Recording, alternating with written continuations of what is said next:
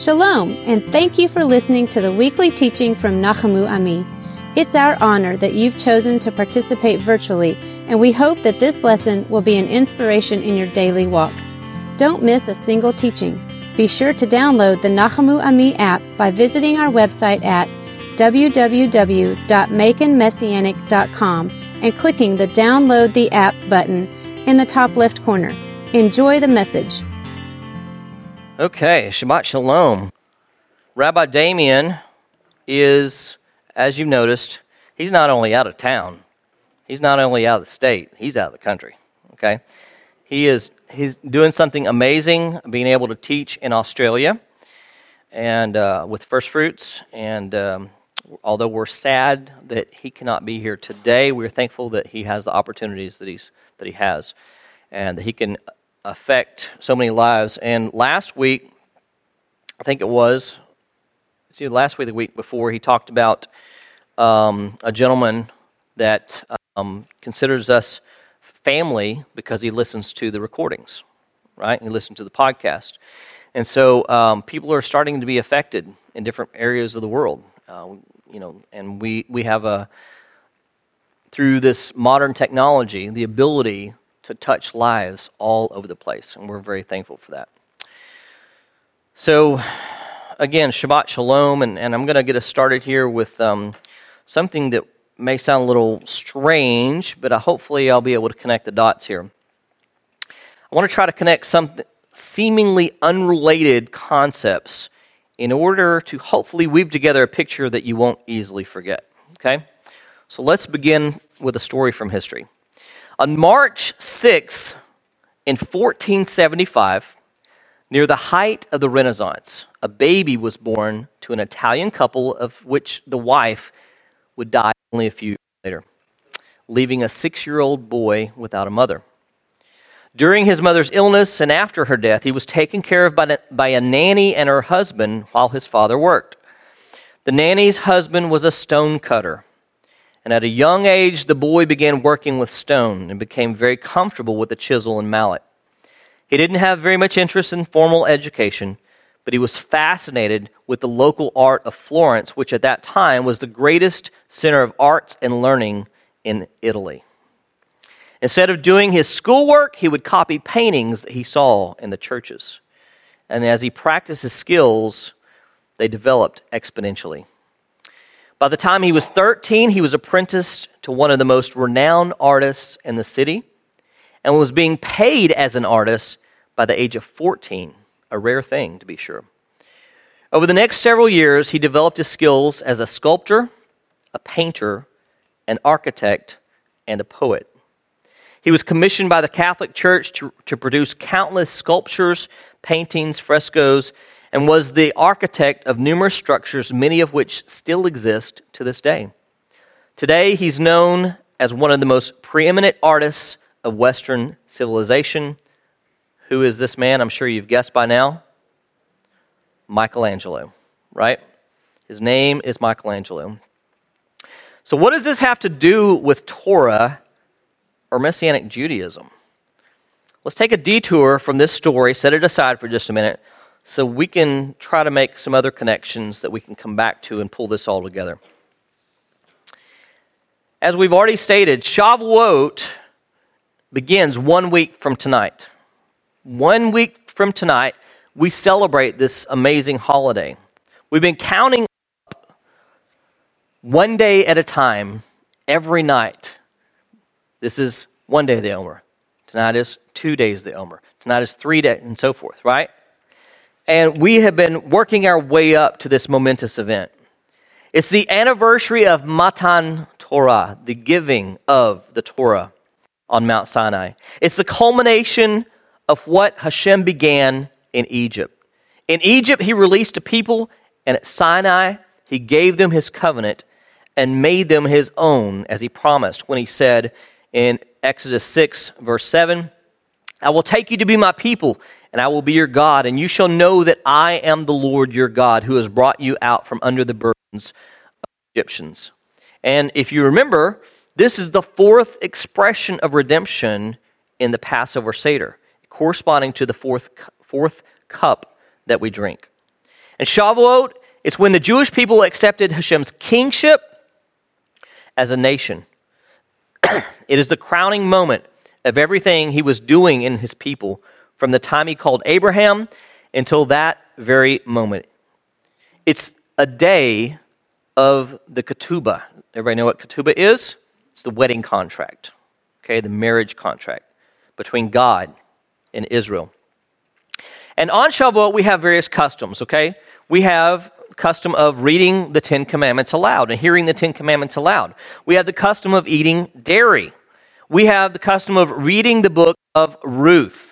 And the one everybody looks forward to, the custom of staying up all night and studying Torah, right? Why do these traditions exist and do they have any significance whatsoever? Today? So, let's start with the first reading the Ten Commandments out loud. Charlton Heston, people, come on. You know? I mean, if you've ever seen the Ten Commandments, we, we read the Ten Commandments out loud to remember this amazing event, this momentous event where the finger of God etches these words in the stone and is given to man, right? And so we read these words aloud. This is a sort of a, a summary, an encapsulation of the entire Torah in these, what are called 10 words. Eating dairy. What's up with that? Why eat dairy? I mean, lactose intolerant people, you know, this is not a good thing sometimes. But why? What is the, what's the connection here, okay?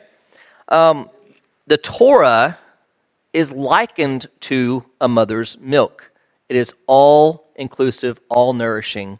It contains everything that we need. Okay? And so, and we remember that this is what we are nurtured on at Mount Sinai. We drink from this beautifully flowing milk, and we are led into the land of milk and honey. We have a tradition of reading the book of Ruth. What's up with that? Shavuot is when the Israelites accepted God's covenant and a mixed multitude came along with them and became part of the Jewish people, the nation of Israel, alongside those who, who um, were at Sinai as Israelites. Ruth is about a non Jew proclaiming, Your God shall be my God, and your people shall be my people. We named our youngest daughter, uh, you may or may not know this, but everybody knows her name is Miriam, but her middle name is Ruth because we said, your people shall be my people, and your God shall be my God. Okay, this is why we named her Ruth, because we cast our lot with the Jewish people. It's a declaration of attachment and identity, a call to the nations who initially refused the Torah according to Jewish le- legend. You guys know about that? According to Jewish legend, the Torah was first offered to the nations of the world. And they said, well, what's in it? You know? Uh, don't don't lie. Oh, we can't do that. Sorry, not, it's not for us. Uh, next one. What's in it? Oh, don't steal. Oh, we can't do it. It's not for us. What's you know? What about the next one? What's in it? Don't kill. Ah, sorry, we can't do that. That's a, that's you know one of our things. and so uh, it keeps getting refused. And Israel, when God says, "Will you accept my Torah?" They don't ask what's in it. They said, "We will hear and obey. We will actually we will obey and we will hear. It's, it's the order that they said it in. and so they began, um, they, they received this, the nations didn't as a whole. And so Ruth is read as a reminder that we can still attach ourselves to the Jewish people. We can attach ourselves to Israel and become a co laborer in this covenantal obligation, covenantal mission. And then we have the whole staying up through the night and studying Torah. I know Roger's looking forward to that. okay? So, I mean, it's like, you know, that doesn't work with my schedule or whatever, you know? It's like that, that, what's, the, what's up with that? What's the point? I mean, is it just so you can say you stood, you know, stayed up all night? According to um, Jewish legend, the Jewish people um, were excited about the receiving of the Torah at Mount Sinai. So they decided to go to bed early so they could get a good rest, get up early, and be ready for this momentous event. But as is the case oftentimes, they went to bed early and they must have set their alarm clocks wrong, right? Because they overslept. And when Hashem was ready to give them the Torah, nobody was ready, and he had to wait on them. And so, um, sounds a little weird. Sounds a little, you know, it's like, yeah. I don't know if that's the case or not. You know, how do we deal with that? But let me let me read something that Yeshua said to see if it sounds vaguely familiar or connected. Then the kingdom of heaven will be like ten virgins who took their lamps and went to meet the bridegroom. Five of them were foolish, and five were wise. For when the foolish took their lamps, they took no oil with them, but the wise took flasks of oil with their lamps. As the bridegroom was delayed, they became drowsy and slept. But at midnight there was a cry Here is the bridegroom, come out to meet him. Then all those virgins rose and trimmed their lamps. And the foolish said to the wise, Give us some of your oil, for our lamps are going out. But the wise answered, saying, Since there will not be enough for us and for you, go gather, uh, go rather to the dealers and buy for yourselves. When they were going to buy, the bridegroom came, and those who were ready went with him to the marriage feast, and the door was shut. Afterward, the other virgins came also, saying, Lord, Lord, open to us. But he answered, Truly I say to you, I do not know you. Therefore, watch therefore, for you know neither the day nor the hour. Okay, this is what Matthew uh, records for us in Matthew 25 of our Master's teachings. And so it sounds like this is possibly an allusion or a, a hidden reference back to this legend at Sinai that Yeshua is making use of, telling us to be prepared. And so we should be doing everything in our power to be prepared because every year we need to receive the Torah anew. It's not like we've got it and we're done, right? It's a new thing. And it's a new thing for everybody every year. It's something we can be experiencing fresh and anew. So, what are some things we need to keep in mind when, as we get closer and closer? We're in this week countdown, or count up, I should say, to Mount Sinai. Um, some of the things we need to keep in mind are at the at Mount Sinai, the Torah was given with signs and wonders. Okay, has anybody heard that? The signs and wonders that were given at Mount Sinai. It's recorded in Exodus chapter 20. In our in our most of our modern translations, it just says, and the people heard the thunder and lightning. Okay? That is not even close to what the text says, though. Okay, first of all, thunder and lightning is a very liberal translation. It literally says they um, they did something with the voice and the torch, the voices and the torch. Okay, the voices and the torch. Torches, I believe it's plural. And then it doesn't say that they heard it, it says that they saw it. Have you ever seen thunder? Because if you have, I want to get with you and learn a few things. Okay? I have never seen thunder because thunder in the realm of the natural is not something we perceive with our eyes, it's something we perceive with our ears. Okay? And so the sages explain this as the voice that they saw was a voice that came forth from the Holy One, blessed be He, and split up into 70 components, split up into the 70 languages of the world. And that's when He offered the Torah to all the nations. And they rejected it. and so, and then the Torah went out and the people actually saw it. And there's uh, other um, legends and things that talk about the Torah being as a tongue of fire upon them. Sound familiar? And so the Torah was given with signs and wonders. Acts 2, we just made allusion to that. Acts 2, what happens? The disciples are together. Where are they? They're in Jerusalem. What are they there for? Just because they're hanging out, waiting on something? Okay, most people don't know this. They were, they were there because they were waiting for one, but why were they gathered specifically together that day and praying? Because it was Shavuot. It was Shavuot. And in the, our first thing in the morning, during the Shachrit prayer service, during that dry liturgy, if you've ever been to our Shachrit service, it's not dry. We have a good time. We have a, a great time. And, um, but during that, the Ruach, the Spirit, poured out onto the disciples and all who were present with them. Okay? It says that the people thought they were drunk. Why? Because they were speaking and the people were hearing it in their own languages because they knew that these were Galileans and, and so forth.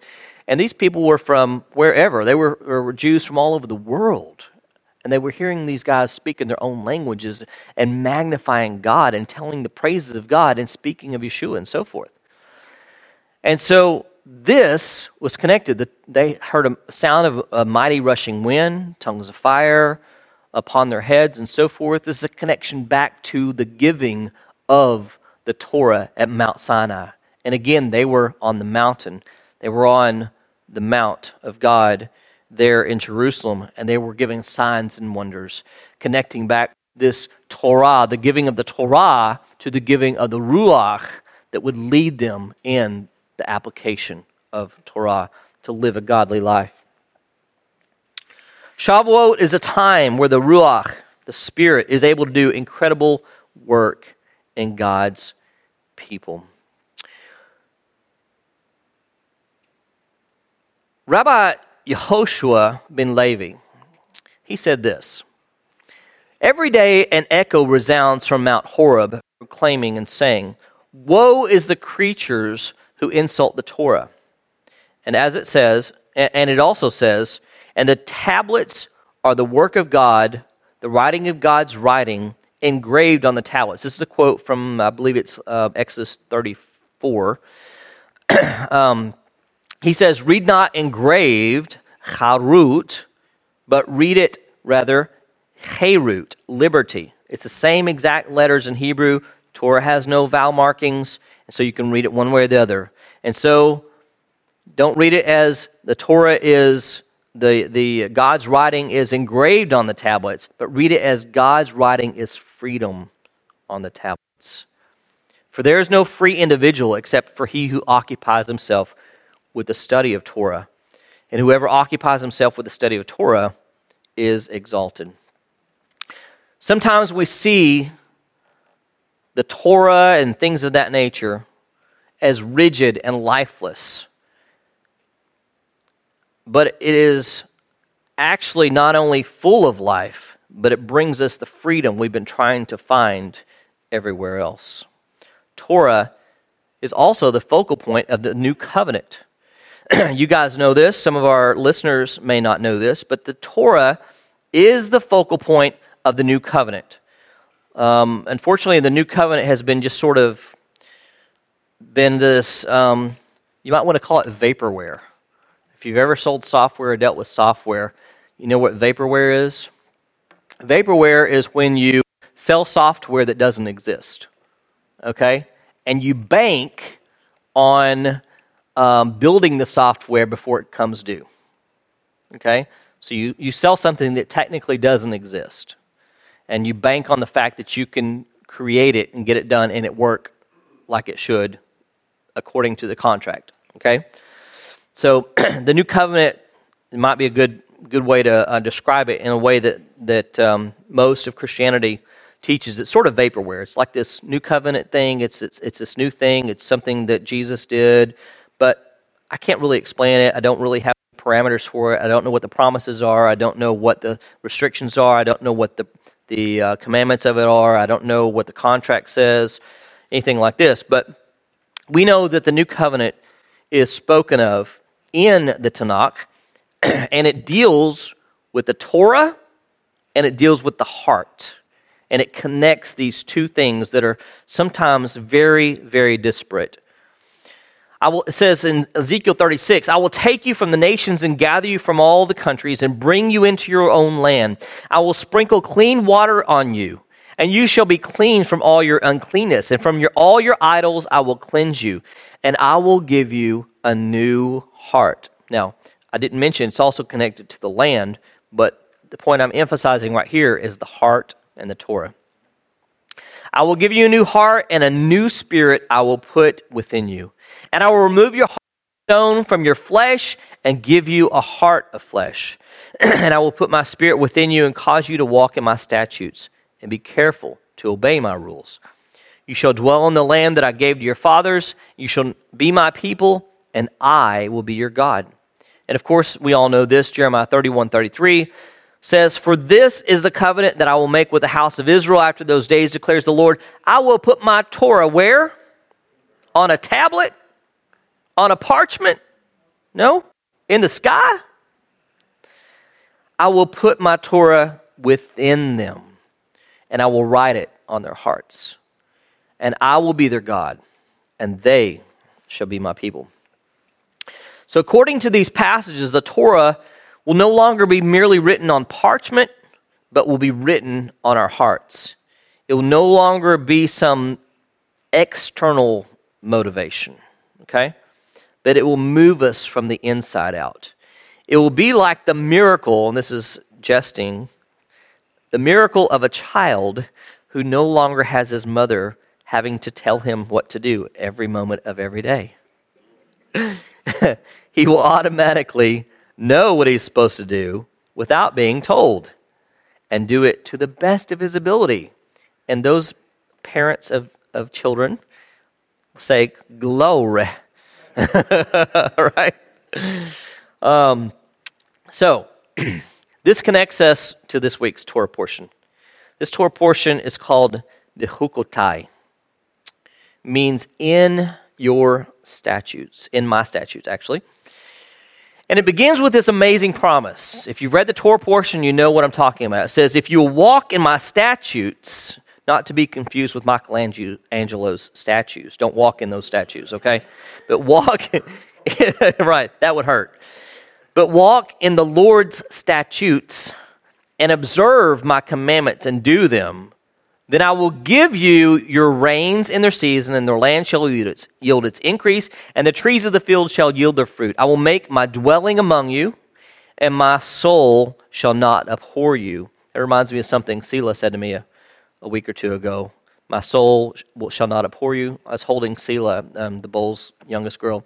She, she said, Mr. Darren, she's not so cute. She said, I will never hate you.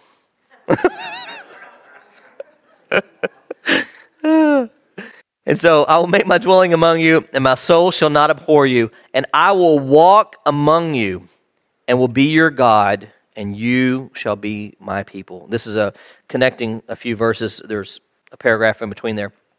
But that's an amazing promise. Amazing promise. This is a promise, again, it's an allusion to this new covenant of what God is going to do. Rabbi Shneur Zalman of Liadi. Anybody know who that is? He's also called the alter Rebbe, not like, you know, you have in churches, not what's in the temple. Not to change something either. It's, it's an, a Yiddish word that just means old. The old Rebbe, okay? And he was the founder of Chabad. Many of you knows what, you guys know what Chabad is, um, of the Hasidic um, sect called Chabad, okay? Um, he's, he's the one that wrote their foundational text called the Tanya um, and so forth. And so he, he makes a comment on this passage here. He says, the, If you walk in my statutes, talking about this Bechukotai here, this word chok, chok is, is here, it means statutes, ordinance, decree, something like that.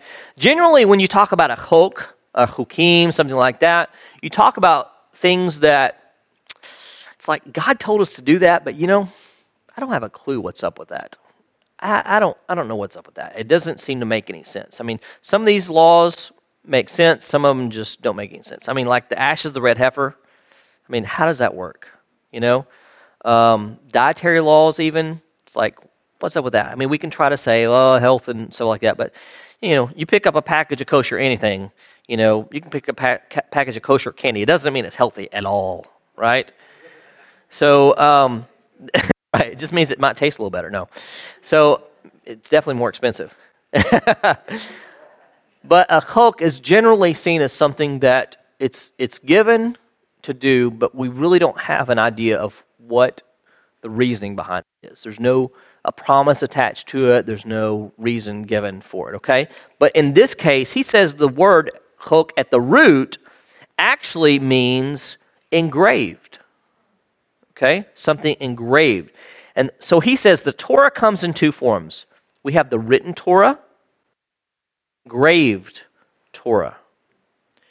And on the last day of his life, Moses inscribed the Torah on parchment scrolls. But this written Torah was preceded by an engraved Torah, right? The divine law was first given, encapsulated in the Ten Commandments, which were etched by the finger of God in two tablets of stone. So here's an aspect of the Torah that one Torah is, you might say, inked onto your soul. We understand it, our emotions are aroused by it, it becomes our lifestyle or even our personality, but it remains something in addition to ourselves, outside, so to speak. But there's a dimension of Torah that is chok, engraved into our being. There's a dimension of Torah which expresses a bond between God and us that is the very essence, he says, of the Jewish soul. And I would add to this that there's a dimension of the Torah that expresses a bond with God at the core of every soul to some degree. So the Torah is both written and engraved, written upon parchment of the Sefer Torah. We have three wonderful Torahs back here, and engraved upon the tablets Moses brought down from Sinai. like, Darren, where are you going with this? Okay, let me let me take it a little bit further, and I'll bring it home. There's also aspect of the Torah that is both written and engraved upon the individual. Okay, this is an um, analogy here that a rabbi once offered. He said every Jew is a letter of the Torah, but a letter may at times grow somewhat faded. And it's our sacred duty to mend these faded letters and make God's Torah whole again. Now, it sounds like a great analogy, right? It's beautiful. But Rabbi Yosef Yitzchak of Lubavitch heard this and he objected. He said, No, he said, I've got something better. The identity of a Jew cannot be compared to erasable ink on parchment. His identity cannot be erased. Every Jew is indeed a letter in God's Torah, but a letter carved in stone. And at times, the dust and dirt may have accumulated and distorted or even completely concealed the letter's true form. But underneath it all, the letter remains whole. We need only sweep away the surface grime, and the letter, in all its perfection and beauty, will come to the light. Okay?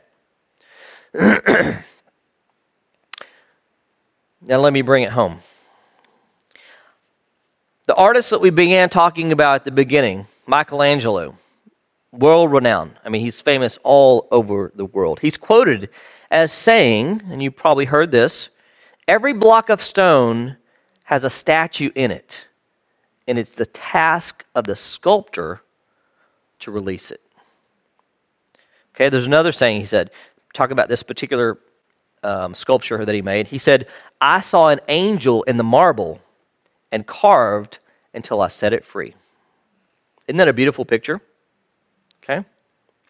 Michelangelo saw things differently than most people. When he looked at a piece of stone, a piece of marble, a piece of whatever, he saw a masterpiece of art hiding inside it, waiting to come out. Michelangelo knew that in order for him to release the image he saw hidden in the marble slab, that he had to chisel away at it and remove the parts that didn't belong. He chiseled away the pieces that needed to be, to be released uh, in order to release what he saw hidden within the stone. And I would say Hashem sees us in much the same way. Rav Abba Aricha said, we are, We're not the mitzvot given so that man might be refined by them, do you really think that the Holy One of blessed uh, of, of blessing cares if an animal is slaughtered in the front or back of the neck? Basically, what he's saying is, does it really matter about this whole ritual slaughter type thing? What's the big deal? I mean, does, does God really, really care about that?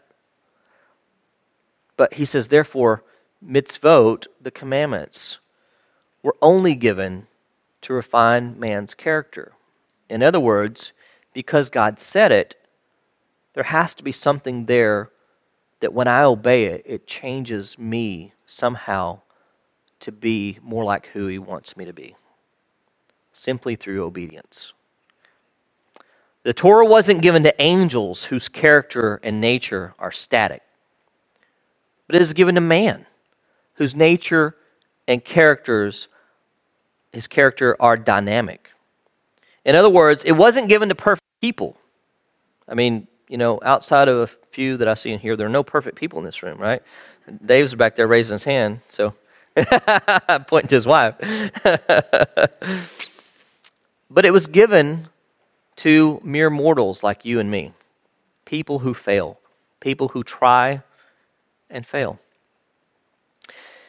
When Hashem first made man, he formed him from the dust of the earth, and then he breathed into him the breath of life. He exhaled into man something of himself. Have you ever thought about that? He gave something of himself to man that he didn't give to the animal world. But the essence of godliness that he breathed into us is wrapped and is hidden by this vessel of dust that he formed in order to house it. And each of us are clothed in this mortal coil that we call flesh. We all have this dust coursing through our veins, so to speak. But more importantly, each one of us has a neshama, a living soul made in the image of God.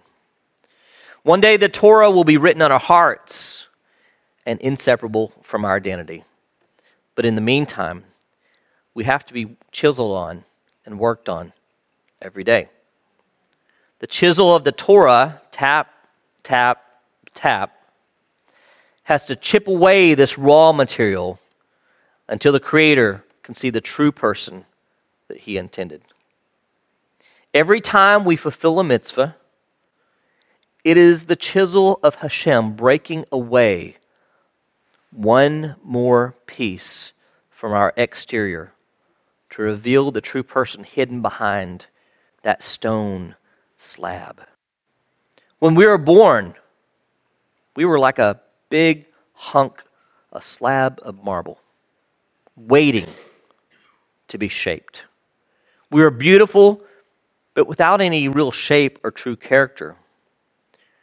God willing, by the end of our days, our true identity can be revealed as the master craftsman shapes us with his holy Torah. So, this Shavuot, may you receive the Torah fresh and anew, and allow the Holy One, blessed be He, to reveal more of your true character through the refinement of His Torah. Amen. Shabbat Shalom. We hope you enjoyed the weekly teaching. We'd love to hear from you with a comment, a prayer request, or questions you might have. We believe the mission and message of Messianic Judaism is something the world needs now. If you enjoy these teachings, would you consider financially supporting the work of Nachamu Ami by visiting our website at www.maconmessianic.com and clicking the Give Online button in the upper right corner. Thank you again for listening.